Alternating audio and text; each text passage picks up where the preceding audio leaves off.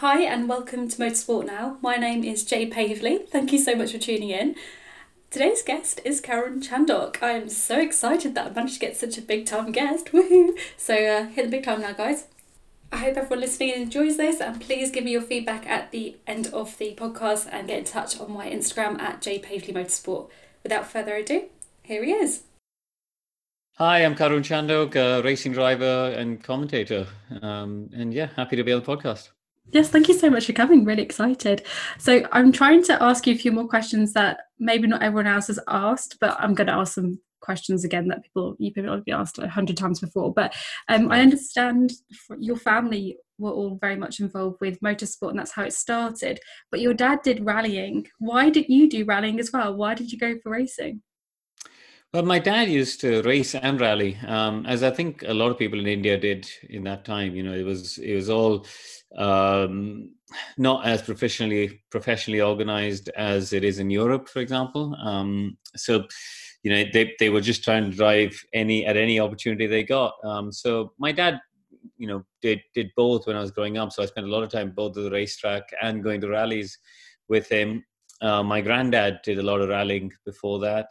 Um, but for me, I was I was always interested in in circuit racing. You know, I'd like to do a bit of rallying just for a bit of fun now but for a for a career path, I never thought about it. You know, I I loved the the the precision involved with going lap after lap after lap, finding that last tenth um, on a, on a racetrack and looking for the the finer details, which you can never do. You know, when you've gone through a, a rally stage once or twice, um, even if you repeat it. So, yeah, I think for me there was a there was a great appeal to to you know going on a racetrack in the and and also chasing that dream of Formula One. You know, I think that was that that was a big carrot for me. Um, seeing Alain Prost and Ayrton Senna and Nigel Mansell, you know, these they were my heroes. As as much as I admired Colin McRae and Carlos Sainz um, as well, but I, I think for me, I was always I was always very motivated by Formula One.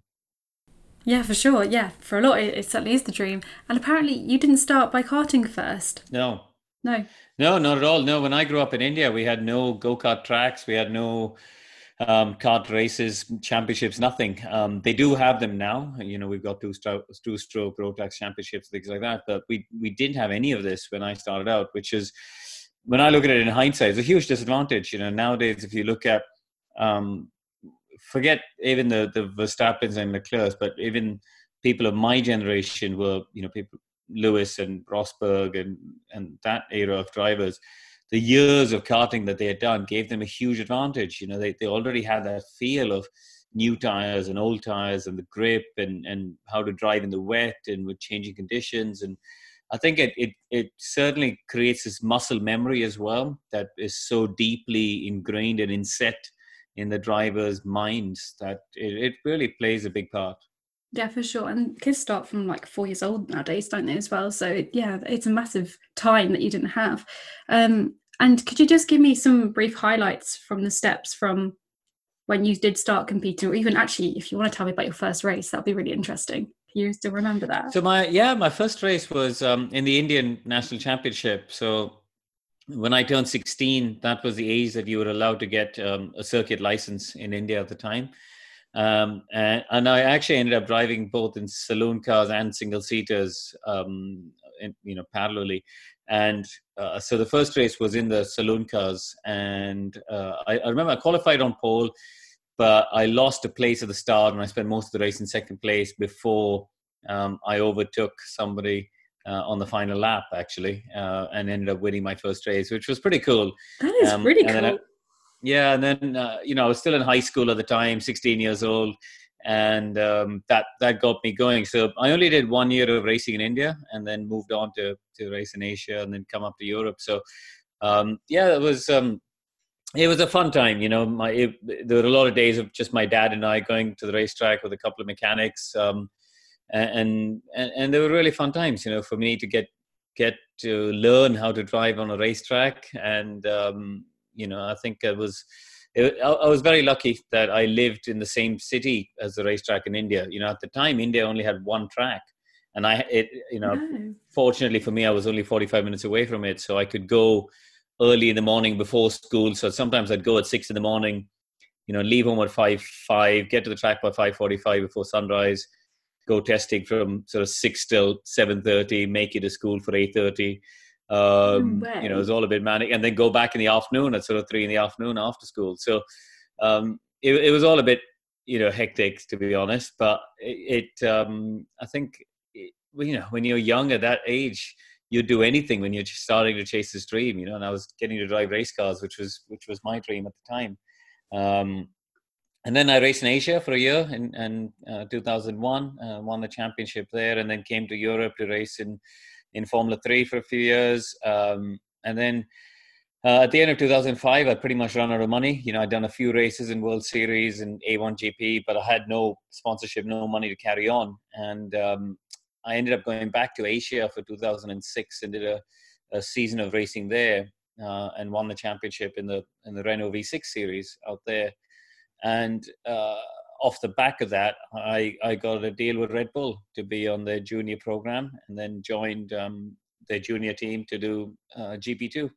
Um, and then became, you know, their F1 test driver as well in 2007 and carried on in GP2 for 2007, 8, 9 before getting to F1. So, yeah, that's um, that's a sort of summary of the of the ride to the to F1. Um, and then after that, obviously, I think you, know any driver you have three careers. Um, you know, you have the, the career till F1, the time in F1 if you're lucky enough to get there. Um, you know, some obviously have it much longer than others, uh, and then your third career is um, you know the life post F1. Uh, you know, which for me, fortunately I got to go to Le Mans five, you know, five, five or six times, and then do various other, you know, World Endurance Championship and GTS and all sorts of other races around it. So um, yeah, no, very lucky to have ticked a lot of boxes along the way a lot of people who have spoke to you said what a nice guy you are and how good your relationship building is. And you've really spoke to everybody. You've not really burnt any bridges and obviously you've had a very successful career as a commentator and presenter as well.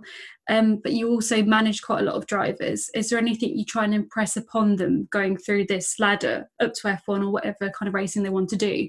Obviously you're very grounded. What yeah. kind of things do you try and impress upon them? Well, I'm I'm I'm very hard on myself. Um, you know, I've always had very high standards for myself, and you know, throughout my racing career, I never wanted people to tell me what I was doing right. I always wanted to know what I was doing wrong. Uh, and I think, you know, I, and I have no time for people who, um, you know, just give you the lip service. And, and, and it's the same with any young drivers I work with, you know, and, and sometimes I, I think because I'm quite, quite thick skinned and I'm mentally quite strong, um, you know, I, I, can afford to be self-critical, and I perhaps sometimes forget that other people are not the same. Um, you know, I've, I've occasionally had one or two of my drivers in tears, crying in the back of the truck. Oh dear! I gave them a mouthful. Um, so, and, and, I think you know, uh, but I, I think this is the point: is you know, they have to realize if if they can't take the pressure coming from someone like me who's in their corner and trying to help them and support them, yeah. they're not going to cope with the pressure of being in Formula One. You know, it's just not going to happen. And it's it was it's really interesting actually because I re, you know during this lockdown period I've I've watched um, quite a few sports documentaries, and um, two in particular stood out. One was uh, one called The Test about the Australian cricket team. Uh, and there's another one called The Last Dance, which is um, about the Michael Jordan era in, the Chicago Bulls, basketball. And in both of those, you see, you know, either Michael Jordan or in the, in the other version, it's uh, Justin Langer, the coach of the cricket team, and he just ramps the pressure on these guys, uh, on the players, and and you could see them. You know, some of them are they, are in fear of of Jordan or, or Justin Langer, but but actually the ones that aren't in fear are the ones that thrive, and and I think that's and, and they it was interesting listening to michael jordan make that point of he says look i'm on the same team as you. I'm delivering i'm working as hard as i can and delivering at this level. Um, i get not everyone has the same talent as me but you've all got to work as hard as me. And and he ramps that pressure up. And i think it, it makes a really interesting point which is if they can't cope with the pressure from within then how can you cope with the with the pressure when you get to that qualifying lap and you have to deliver. It's a bit greasy. You've got 30 seconds on the clock. You know, you got to make it happen.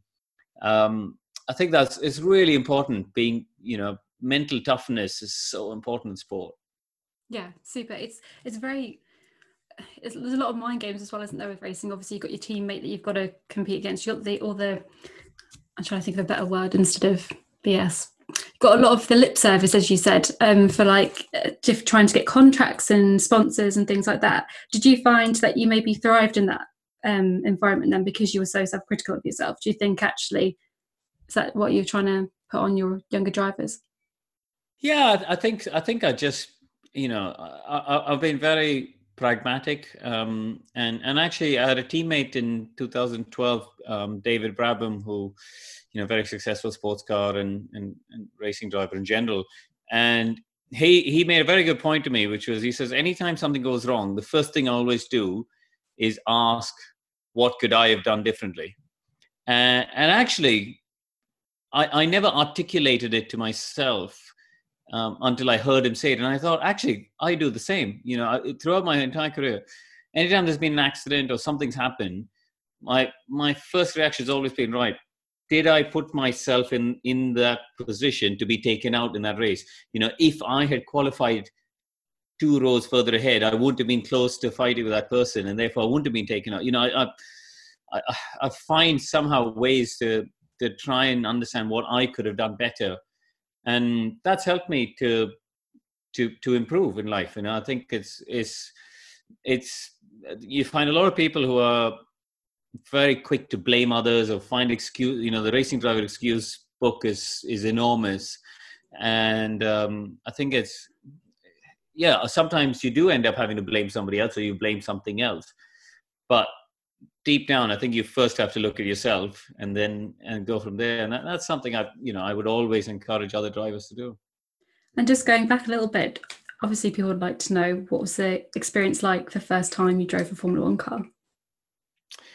Well, I still remember it. I mean, the first time I drove an F1 car was a straight line test in, in Santa Pod um, to, to a shakedown for Red Bull. But the first actual test was in Barcelona at the end of 2007. And um, it, it, was incredible. I mean, I still remember the first lap thinking, you know, I couldn't believe how light the power steering was. I couldn't believe how agile the car was. Um, and, you know, the power wasn't that different to GP2, if I'm honest, but it was the electronics and and, and just the sheer number of people that you were dealing with. You know, you had a department by department. There were so many engineers and so many people that you were talking to, um, which is totally different to a small GP2 team where you know it's it's 10 12 people on a team. Um, so i think that was uh, yeah but it, uh, unfortunately the audio cut out at this moment but he is talking about testing with michael schumacher. Took ferrari he, he'd, you know, he'd done his first retirement shall we say uh, at ferrari and he he came back and i remember one point i followed him out the pit lane. I just saw this is you know this is cool. I had the poster of michael on the on my bedroom wall. I, you know he was my hero and i was um, growing up in the in the 90s and so to follow him out of the pit lane um, you know in his ferrari that, that was pretty special. That's cool. It makes it worthwhile doesn't it? A lot of people in lockdown are practicing on sims. Um, how was your first time in a sim? Because i believe it was with red bull and it wasn't quite didn't go quite to plan. No no. I mean i i in, in 2007 red bull were building their first sim. It was in on a this hexapod in this sort of dome you climbed into and it, it, was a very early version of it. And it, i just got ill. I, I, used i just got motion sickness in it. And i went very sheepishly up to um to see christian horner and tell him you know i'm really sorry christian. I can't drive it. I've, I've got you know motion sickness. And he sort of and he just laughed because he said oh don't worry about it you know neither of our race drivers can do it. You know adrian nearly threw up in it. And yeah it's uh um it, it's not something for everyone. So he he was fine about it. And actually since then, you know, I ended up doing a lot of stuff down at, um, you know, in, in three other simulators um, with F1 teams later on and never had an issue again. Um, no, I can't even deal with Ross's innocuous thing. I hate those the mask that I can't even do it. It's awful. That makes me feel sick to have no, a you, thing. You get used to it though with the 3D. Um, you know, I think that the good F1 sims, you know, they're not they're not little ones that you have at home. They're you know they spend a couple of million on them. Um, you know the the level of deep the level of detail on the the racetracks you know they're all laser scanned the level of detail on the curbs on the cars on the tire model you know the physics involved with making the cars and the tires are, is so high um, the, the, attention to detail is so high so i think they uh, you, you, do get used to them you know um, quite recently i just i jumped in the mercedes simulator last year and had a had a couple of um, runs in that and um, well, I had a morning in it and, and felt absolutely fine. Um, you know, and so yeah, I think you, you get used to these sort of things. Yeah. And uh, so have you been obviously keeping fit because you still compete? I, I've heard that in Formula One you have to have a certain amount of body fat. You can't go over that. Is it like do you still really try and stick to a strict routine? What was like your peak of training? Yeah, I, I mean in Formula One, the, the yeah, at that stage, you know, your your entire life is dedicated to Formula One and training. I think that yeah, it, life was on hold. You know, outside of that, my I was it was two sessions a day. You know, I was cycling ten thousand kilometers a day. I was doing loads of running, doing loads of you know work in the gym in between. Uh, you know, when you weren't at races, you were you were training four five hours a day, and all you were doing is you'd wake up, you'd eat, you'd train, have lunch, have a nap so your muscles recover because you're exhausted wake up, train, eat dinner, go to sleep. That was basically your life. Um, and and I think uh, you know, so now I'm not obviously training to to that same extent. Um, you know, I think it, other things in life come along. You know, as just I'm, I'm, now doing other businesses. I'm doing some consultancy work. Uh, you know, obviously you got family now, so you've got to you got to balance the work life balance. Um, I'm still still trying to make sure that uh, you know, especially with lockdown, actually, it's been really useful. I've done more cycling in the last six weeks than I've done in the last six months or the previous six months. So no, it's been great. I've been out for three hours this morning on the bike. It's been great and fine. Um, so yeah, no, still keeping fit, still you know keeping myself um, ready race, to jump in. Ready if I need to. Yeah. Yeah, and your little boy as well. How old is he? Uh, eighteen months now. Oh, um, so you out can't of, out of control. Yeah, I can imagine that's quite chaotic. Yeah, exactly. Um, you know, he's he's just chaos. Um, you know, we have no control over him at the moment, so it, it's great fun though. He, he, you know, he's he's he's got a real, he's already got a real personality. He knows what he wants, knows what he doesn't want. Um, you know, he's uh, he's he's got a bit of spark about him, um, and a bit of character about him. There's there's no there's no placid calm period. There's lots of highs is I, everything is either amazing and wonderful and he's delighted or he's uh, he's having a complete meltdown. So yeah it's all good fun. Yeah i can imagine that. And he's super cute as well. I saw your last instagram post. He's got like a little bomber jacket on. Absolutely yeah, gorgeous. Yeah. i can't say you're selling yeah, parrots to me uh, he can pull off the uh, the Top Gun look much better than his dad. So that's sure. He's gorgeous. Um, and did you have, or do you still have? Well, if you're ever competing anything, do you have like a lucky routine at all, or anything that you take to different races, or something that you do? So I think race drivers can be quite superstitious. You know what? I think the superstition thing comes from certain cultures and certain people in certain countries um, I remember a race with a guy called Ernesto Viso um, from Venezuela, and he had all these lucky charms in his pocket that he used to carry around, all sorts of stuff. But um, you know, people like Alex Wurz, you know, he has a he has a thing where he has a lucky. Uh, I think he has wears one red boot and one blue boot or something like that. But I, I never, I never had any of that to be honest. I think, you know, there was a phase where I, I had a lucky pair of gloves, I think, or a, no, I had a lucky race suit. And then my sponsors changed, and I changed the color of the race suit, and that was the end of that. And and at that point, I just thought this is stupid. You know, it's it's a crutch, right? It's a weakness. It's it's something that you you feel like you need to support you and help you. Um, but to me, I just see that as as as another variable that and another thing that you're focusing your attention on when actually you should be focusing on your job you know, not worried about whether you're wearing your lucky this and the other. So no, I never bothered with any of that. Your drivers that you're mentoring must have a real strict way of how they're going to do things. I can see that now coming through. That's uh... well, uh, no. To be honest, it's up to them. If they, if they, well, no, I mean, if they want to have a, a lucky X, Y, Z. That's totally up to them. I, you know, I don't, I don't get involved. I don't care about that. Um, but what I don't want to hear is they had a bad qualifying or bad race because they didn't have their lucky underpants on. You know, that's not an acceptable excuse to me. Um, so yeah. Yeah, definitely not. And also, just one of the last questions is just to ask you, what has been the best thing that you have driven in your career? I think the I drove the 2004 um, Williams that won Pablo Montoya won the Brazilian Grand Prix and and it was extraordinary. Uh, I, I got out of it thinking, Jesus Christ, this is just a sensory overload. What an incredible car! It absolutely blew me away. Uh, but also, I think emotionally, the one that was most special was um, I drove Mansell's uh, 1992 championship winning car. Um, you know, for for anyone who grew up, grew up in the 80s and 90s to see, you know, Mansell, Red Five, Silverstone, British Grand Prix, you know, those the, the combination of those four was was just is such a big part of my you know my childhood and anyone's childhood. I think who grew up watching F1 in that era, and uh, I got to drive it on on quite a few occasions. Um, but certainly the most special ones were at Silverstone. Um, in 2017, I drove it over the British Grand Prix weekend on Saturday after qualifying and Sunday before the British Grand Prix with the whole crowd there, and um, it, it was really cool to do that really special moment. And very last question. Um, money no object, and you could compete in anything in motorsport. What would you do? Uh, it'll have to be Formula One. You know, it's the pinnacle of the sport. Absolutely, it's it's the um, it's it's the best cars on the best tracks with the best drivers. Um, I'd say, yeah, as as a championship, I think you know you you go to say Formula One. Um, and, and you know, there's no yeah, okay. You have the haves and the have-nots, and the big teams more money, and the ones that don't, and all these sort of things.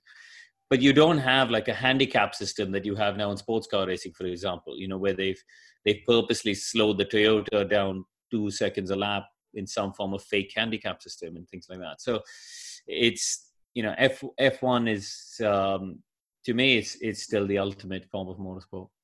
What a really insightful interview that was. Really interesting uh, to hear from Cameron's side, really, just to see about his experience through the whole journey and also how he uh, manages his current drivers as well. So hopefully it's something you can take away with you, as I hope with all the podcasts you do. But obviously he's been there, seen there, done it, and still doing it. So uh, I hope um, that you've enjoyed it, and please get in touch. Please give me your feedback. Uh, just contact me on Instagram. That's the best way at jpavely motorsport.